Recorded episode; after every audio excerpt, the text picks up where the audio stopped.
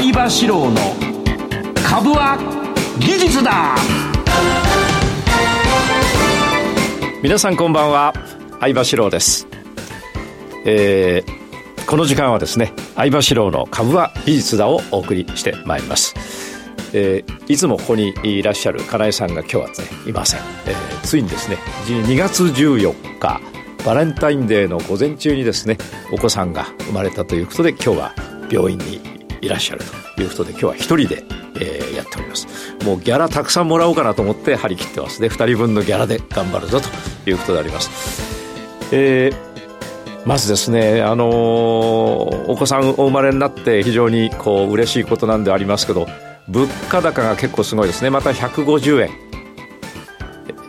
ドル円が150円にまたなりました、えー、来月も海外にちょっと出張で行く予定なんですけどまたまたですね、えー、航空運賃も高いしホテルも高いしソフトクリームも高いし朝ごはんもね9000円1人9000円とか1万円の朝ごはん。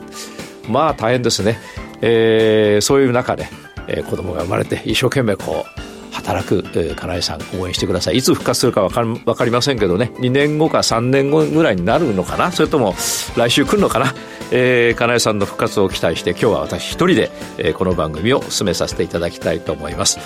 えー、この番組は私相場志郎が長年の実績で生み出した技術でかつ実践的な株式トレードについてたっぷりお話をいたします。これ書いてある通りこう読んでますがなんか恥ずかしいですね。自分でこの長年の実績で生み出したっていうのはね、えー、まあそういう番組になっております。この番組は YouTube ライブの相場 TV 相場志郎株式公式チャンネルで配信しております。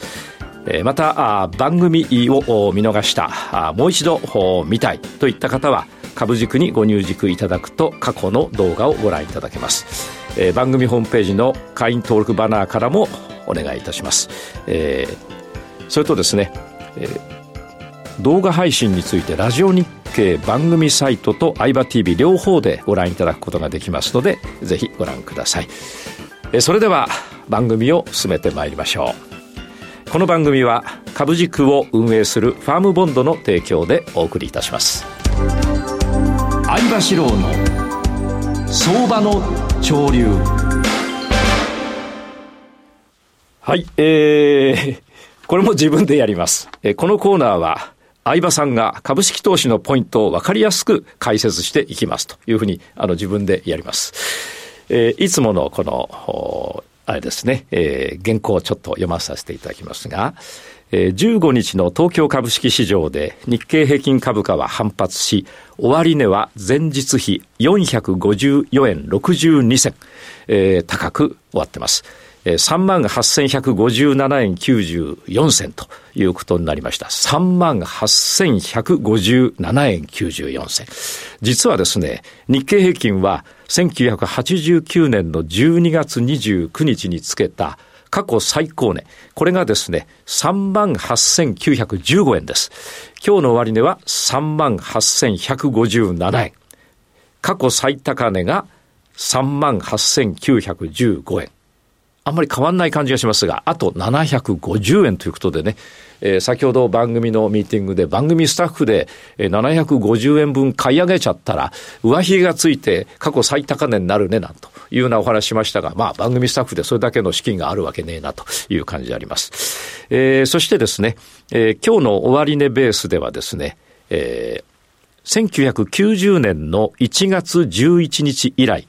34年1ヶ月ぶりに3万8000円台に乗せたということであります。その背景としまして、14日のアメリカの株式市場でハイテク株が上昇した流れを受けて東京市場でも主力の半導体関連株が軒並み急進して、そして日経平均を押し上げたということになっております。えー前日のアメリカ株式市場で、主要な半導体銘柄で構成するフィラデルフィア半導体株指数、これ SOX って言うんだそうですが、これが大幅に上昇しました。日本株への影響度が高い、えー、NVIDIA も上昇し、東京市場ではアドテストや東京エレクトロンなど半導体関連株に断続的な買いが入りました。海外短期筋とみられる株価指数先物への買いも膨らむ中、一部の値がさ株が日経平均を牽引する展開でありました。内閣府が15日に発表しました2023年の10月から12月期の国内総生産 GDP 速報値は実質年率換算で前期比0.4%減でした。四半期連続のマイナスで市場予想の中央値に反して減少いたしました。ただ株式市場では実体経済の低迷は日銀が金融政策の正常化に動きにくくなるとの見方からえむしろ買い要因と受け止める声も聞かれたということであります。えー、今朝のニュースでこの GDP なんですけども、世界第4位に落ちたということですね。1位が、え、アメリカ、そして中国。えー、この間まで3位が日本だったんですが、ついにですね、4位になっちゃいまして、3位どこだか分かりますか？分かる人、ちょっと手挙げてもらうか、ラジオ日記に電話でももらうかっていう感じですけど、言っちゃいますけど、ドイツなんです。えー、ドイツに、えー、日本が抜かれて、えー、GDP ということですね。国内総生産、えー、世界第4位になったということであります。これはあの、円安もだいぶ影響してますね。えー、ドル換算で、えー、やっておりますので、円安でやはりえー、日本はちょっと不利になってます。海外行くとみんな不利です。海外行かない方が多いんですが、どんどん海外行くようになると、どんどん日本人は不利になっていくという感じですね。えー、一方、ドイツではですね、えー、燃料とかいろんなものがヨーロッパ上昇してますから、えその関係で、えー、GDP も上昇したということでありましょう、えー、東京プライム市場の値上がり銘柄数は505と全体の3割にとどまりました。えー、日経え先物、日経平均はずっと上げてるんですけれども、値上がり銘柄数は505。3割ということですね。そして値下がり銘柄数はその倍ですね。1106銘柄。あということで、日経先物、日経平均が上昇しているわけですけれども、値下がり銘柄はあ値上がり銘柄の倍あるということです。横ばいは46。えー、市場では今日は下落している銘柄が多い状況が続いた。半導体関連など一部銘柄に物色が偏り日経平均を押し上げた面は大きいのではないかというお話も聞かれました。えー、東証株価指数トピックスは反発しまして、終値は7.26ポイント高の2591.85、えー、JPX プライム150指数は反発し3.36ポイント高の、えー、11550.39で終えました。売買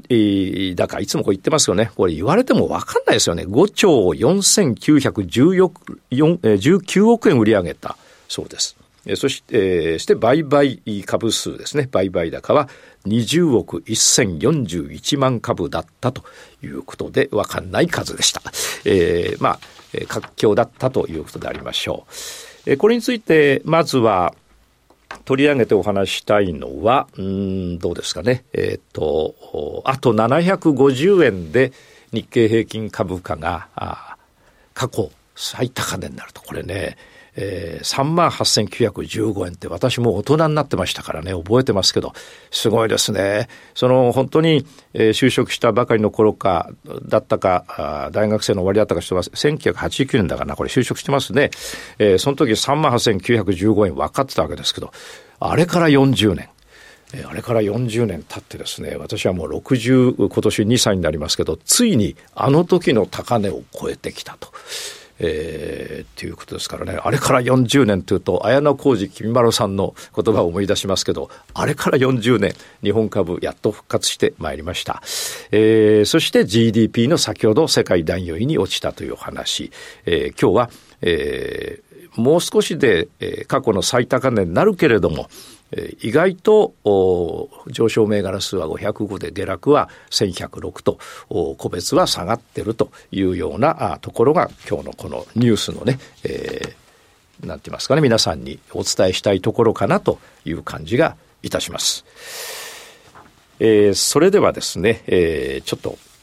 いつものように日経先物についてお話ししようと思うんですがその前にですね決算周りの値動きにご注意くださいというお話を前回いたしましたが、今回もですね、合わせて、えー、決算の発表があるとか、あるいは決算予測が出るとか、そういうタイミングはですね、ぜひあの、気をつけてください。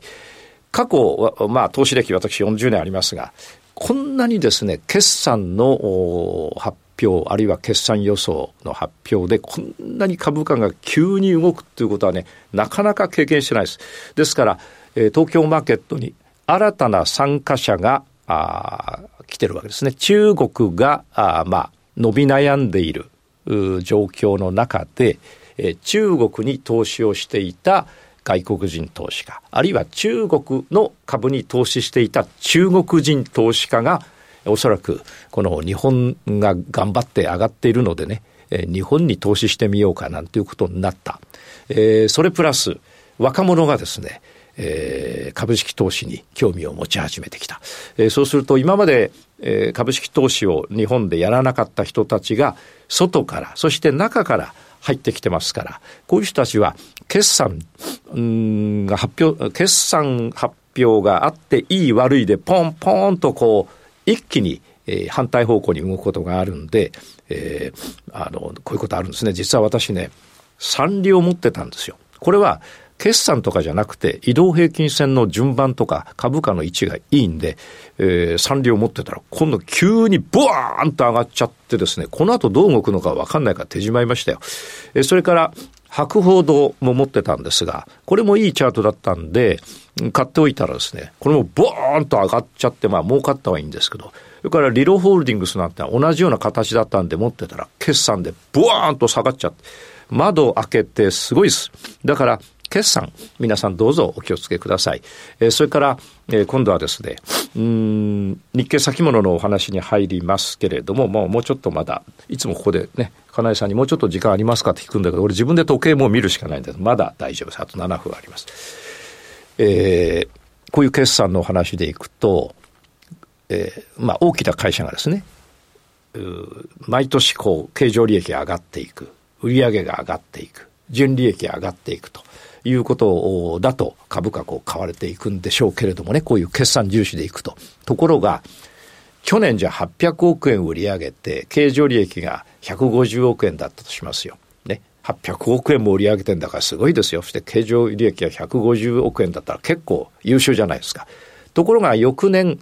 えー、790億円だったと。790億円でも800億円でもその会社の人から見たらあまり変わんないわけですよ。で、経常利益が150億円でも135億円でも変わらないんだけど、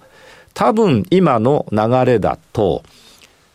売上が800億円が750億円になった。経常利益が150億円が135億円になったっていうことで、売り込まれて、窓開けて、もう信じられないぐらいの窓開いちゃうわけですよ。もう全開で 窓開けて下がったりします。ね。えー、だけど企業の人大変ですよ。だって800億円売り上げても頑張って、そのままずっと800億円でもね、お金どんどん溜まっていくのに、今度は800だったら次は830、850、850やったら次900ってやらないとなかなか評価されない、えー、わけですから、本当にあの経営者の人たちは大変ですね。我々は売り買いするだけだからね、経営者ほど大変じゃないのかもしれませんけれども、えー、そういうところ、そういう昨今の性質も私の売り買いに利用できるかなという感じがいたしてます。会社はピカピカに頑張ってるんだけど、うん、頑張ってる。そして売り上げも800億。来年790億。ドーンと売られちゃうのかななんてね、いろいろちょっと作戦を練ろうかなというふうに思ってます。で、えー、いよいよ日経先物について、ちょっと見てまいろうと思いますけれども、そうですね、えー、順調に今上がっていて、えー、パンパカパン、冷やしパンパカパンです。えー、そして、えー、週足、パンパカパンの冷やしより勢いがいい感じですね。えー、そして月足もパンパカパンということで、えー、これだけの移動平均線の角度があると、えー、非常に買いがですね、どんどんどんどん集まっているところですから、えー、これは750円上げてですね、えー、3万9000何がしかの3万9000、えー、じゃあ3万8915円の史上最高値を超える可能性はもう、えー、かなり高くなってきてますね。えー、もうあと750円ですから。ただ、えー、そこで一旦下げたり、あるいはその前に一回下げて上がるか、そこで一旦下げて上がるか。とにかく、一旦の休みっていうのは、これは株式市場の性質上ありますから、えその下げはあるんでしょう。ただ、やっぱり、じゃあ明日下がってもですね、そのまま大きく下げるっていう大きな事件でもない限りありませんから、もう一回戻って、そしてこの3万8915円というところにトライしていくことになるんでしょう。そして明日も下がらない。明日も下がらないとしたら、えー、このまま3万、えー、9000、えー、3万、うん、8157円ですから、あと750円ですから、あと200円ぐらい上げて、ちょっと下げて、次は今度は500円上げてとか、まあ、そういう、こう、なんて言いますか、えー、間もなくという感じがいたしますね。えー、それから今度はもうちょっと時間がありますから、えー、ゴールドを見ていきましょう。えー、私はゴールドを買ってんじゃなくて売ってます。ゴールドいい形になってきたので売ってきました。えー、高値が、えー、やっぱりね、えー、去年の12月につけて、そして、えー、ここはどこだ？ここは23年の12月4日につけて、その後23年の12月28日につけて、そして今年の、えー、2月1日に高値2000円、2000ドルつけて、やっぱり高値超えられず移動平均線が、えー、なんですかな、高値切り下がり。5日移動平均線の高値切り下がり、安値切り下がりですから、えー、これはゴールド売りということで売ってまいりましたが、今時点で、えー、画面見られる方は見ていただきたいんですが、オレンジの100日移動平均線まで下げてきていますから、この辺で一旦の下げが止まる可能性もあるなという感じがえー、いたします。わかりませんよ。ただ私はもう上の方のこの逆下半身で、えー、2月5日あたりから売ってますから、もう基本的には大きな利益になってますが、この100日移動平均線、オレンジですね、えー、ちょうどこの2、えー、ここだらちょうど2000ドル際あたりで少し吸ったもんだして下がるのか、一回戻るのか。一回戻ったとして、あまり大きく上げないで、次に逆下半身が出たら、これは売ってったらいいなという感じがします。えー、それからもうちょっと時間あるかな。もうちょっとありますね。自分で言って自分で答えてるという、このなんかセルフ、えー、なんとか。えー、次にですね、えー、原油を見ていきましょう。えー、クルードですね。えー、すいません。クルードはこれだ。はい。えー、原油はですね、実は先ほど、あの、バーンと上がったっていう博報堂とか、サンリオと同じ動きをしてるんですよ。うん。で、これ原因の場合は決算発表があって、バーン上がる、バーン下がるってことないから、非常にこう、やりやすいんですけど、ただね、えー、あの、オペックとかが何か発表すると、そういうことがあるけども、今のところ大丈夫で、えー、紫の上に上がってきて、オレンジ際まで行って下げて、紫で止まって、またオレンジに当たって下げてますから、基本的にはこの下げは一旦売りながら、早めに戻れば、そこから買いで今度はオレンジ超えていくようなイメージがあったらいいなということを考えていますね。えー、そして、えー、そろそろ時間ですか？もうちょっとやってみましょう。えー、それから、え、今度はですね、え、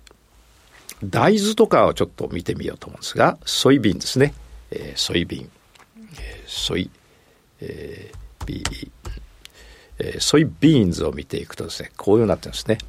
これはあの、後で、えー、YouTube ライブでご説明しますが、完全な逆パンパカパンツ。上からオレンジが下がって紫、青、緑、赤です。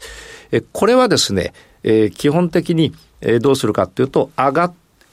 1日2日上げて下がったら売り。上がって下が、下げ始めたら売りです。あるいは、今度この上がっていって、緑の上に出て、えー、1回上がって下がって、えー、あまり大きく下げずにもう1回上がると、これ青が横ばってきますから、そうすると、底をつける可能性も出てくるかなという感じです。この辺のですね、1月23日あたりに、えー、一旦上がるかなと思ったんだけど、その後が、えー、ダブル底にならないで、そのまま下がってきました。このように逆パンパカパンだと下げやすいですね。えーそこを狙いたいんだけど、そう簡単にそこをつけてくれないのが、こういう値動きの特徴ですから、やはりこの青が横ばってくるとか、青の上にローソク足が出てくるとか、じゃないとなかなか、えー、うまく上がってくれないという状況でありましょう。えー、そして為替についてはですね、えー、またこ別とお話をしようと思うんですが、やはり、えー、ドル円が150円とだいぶ円安になってきました。円が非常に弱くなってきていると。いうことですね。それからスイスフランなんかもだいぶ弱くなってきているような感じがいたします。えー、それではこのコーナーはあこれで、えー、一旦、えー、終了ということですね。はい。以上、相場志郎の相場の潮流でした。株は技術だ。投資の提言。はい、えー、原稿通り読みます。ここでは相場さんにトレードの提言についてお話ししていただきますという原稿なんですが、今日は、えここでは私がトレードの提言についてお話しします。えー、今日の提言はですね、こういうことです。上げやすい値動き、えそれから下げやすい値動きということです。これを明確に皆さんされていただければいいかなと。皆さん、いろいろな、あの、私の相場流だったり、他の先生方の、え、ことを勉強されてですね、え、あ、これは上げるな、これは下げるなと、いろいろ、え、ご判断になって、そして、え、よし、いろいろ考えて決断して買う。決断して空売りを入れる。決断して手締まうということを、えー、されると思うんですけれども、その辺、まあ、明確になってればいいんですけど、あの、明確にならないで、えー、勉強したものが頭の中にごじゃっと入った状態で、えー、そして、チャートに、えー、ね、夜チャートに向かって、そのごじゃっとした中からこれ良さそうだなってやって、えー、おられる方もいらっしゃるんじゃないかと思うんですが、一つ、えー、これを機会にですね、えー、上げやすい値動き、えー、それから下げやすい値動きについて、これを明確にある程度デジタルにしておいて、えー、チャートに向かっていただいた方が、うん、うまくいくんじゃないかなという感じがします。えー、ちょっとお考えいただきたいんですが、うん、上げやすい値動きってどういう値動きなんだろう。それから、下げやすい値動きっていうのはどういう値動きなんだろうっていうのを今頭に思い浮かびますか？えー、例えばあ、どういうことなんだろう。えー、私は上昇のローソク足、上昇する、しているんだったら、ローソク足が何本上がったか。15本とか、17本とか、23本とか。えー、そそうするとそろそろ上げが終わるとか。下げも同じようですね。えー、そういうお話をしてますから、ローソクの本数ですね。えー、っていうのも一つの、なんか、うん、なんか、あの、基準になるんじゃないかなって感じがしますよね。で、上げやすい値動きっていうのは、例えば、20本とか15本ぐらい下げてきて、そして下半身を作って、そして一旦陰線が出たけれども、大きく下げないでもう一度下半身を作った。これはなんかいけそうな感じですよね。何日上がるかわかりませんが。で、えじゃあ今先ほどお話しした状況が発生したとして、えこれがどこまで大きく上がるかっていうのは、え上にですね、すぐ上、すぐ上に、えー、何、どういう移動平均線があるのか。えあるいは、週足では、今はね、先ほどお話したのは上げやすいけれども、じゃあ週足ではどういう状況なんだろう。えー、ずっと15本か20本ぐらい下げてきて、えー、下半身になった。そして、えー、ちょっと陰線が出たけど、えー、ほとんど下がらず、また、えー、陽線が出て下半身になった。日足ではいいねと。じゃあ、上にどんな移動平均線があるんだろう。あるいは、えー、週足では今の先ほどお話した日足は週足ではどういう状況にあるんだろう。えそれから月足では、先ほどお話した、え日足の移動平均線の状況は月足ではどんな状況にあるんだろう。えこういうのを考えるとですね、え夜も眠れなくなっちゃって、昔ね、あの、地下鉄はどっから、あの、電車地下に入れたんだろう。えー、不思議だなって、眠れない、あの、あれですね、えー、お笑いの人がいらっしゃいましたが、まさにそれよりももっと今の考えはね、えー、眠れなそうですけど、私ちょっと例としてここに、えー、ちょっと上げておきました。まず、下げる、下げやすいとしたら上がった後、これ当たり前です。ただし、ね、どういうふうに上げるかってのはまた、え、詳しくお話します。これ上げやすいっていうのは下げの後。これそうですね。えー、ちょっと見ていきますとね、今ここに関電工という会社のチャートが出てますけれども、えー、下げやすいのは上がった後っていうことは、えー、こうね、上がった後、ここは、えー、13日ぐらい上がってます。えー、そして、えー、ここから含めると約3ヶ月上昇しています。その後下がってくるな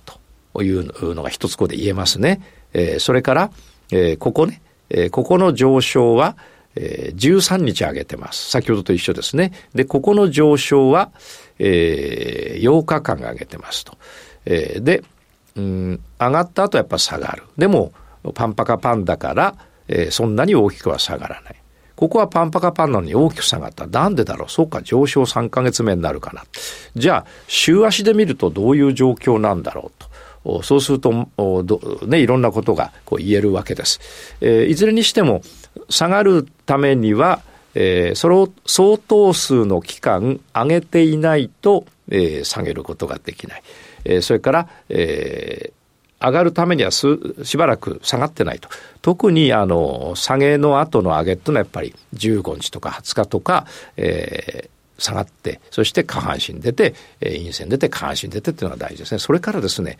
これちょっと大事なんですけど、移動平均線から離れて、えー、いる。例えば、ここの下げを見ていただくと、結構下げてます。で、移動平均線がそれぞれ離れています。そうすると、結構移動平均線が離れてる時、時はですね、それなりに下げて下半身になると上がってきますね。それから、例えば、いくつかこう見てみましょう。ですね。移動平均線がこれ、えー、オレンジ、紫、青、緑は結構離れてるわけですね。離れてるときは、ある程度本数、ここが天井ですが、14日です。えー、離れてるときはある程度上がると、やっぱり、あの、ちゃんと下がっていく。えー、というところですね。それから、えー、この辺も見ていたえっ、と、移動平均線がね、離れてるときってやっぱりちゃんと、ちゃんと下がるとちゃんと上がる。ちゃんと上がるとちゃんと下がるんです。問題はですね、移動平均線がこれ、この辺離れてますが、ここちょっと集中してきましたね。ここは離れてる。ここも離れてますが、ここは集中してきました。こういう時は一旦上げ全体、上げのトレンドが終わる時だというふうに考えたらいいですね。えー、こういうのもあります。ちょっと見てみましょう。うんと、えー、この辺ね。この辺移動平均線が集中。上がってきて、上がったり下げたりしながら上がってきたんだけど、離れていた移動平均線が集中してくる。こうなると、ちょっと頭に想像してください。上がっていました。移動平均線同士が、え紫、青、緑、赤が離れて上がってきました。えー、ところが、軽く上がったり軽く下がったりする間に、移動平均線赤と緑と青と青がだんだんこう近づいてくるわけです。するとこの辺は一旦天井の可能性があるな。これは下げやすい場面だなと。じゃあ月足でそういう場面で日足が上がってたらどうしどうするかっていうともしかしたらこの日足はいずれ下がるかもしれないなと、いうところですねさて、えー、時間切れということですが今日は上げやすい値動き下げやすい値動きを明確にしておくとまたちょっとこの後 YouTube ライブでもお話ししますが明確にしましょう。はい、えー、それでは、えー、この番組そろそろ終わりです、えー、それではリスナーの皆さんまた来週この後 YouTube の延長配信で引き続きお楽しみください、えー、来週金井さん戻ってくるかもしれません。それでは参ります。えー、この番組は株塾を運営するファンボンドの提供でお送りいたしました。いきます。株はギサー。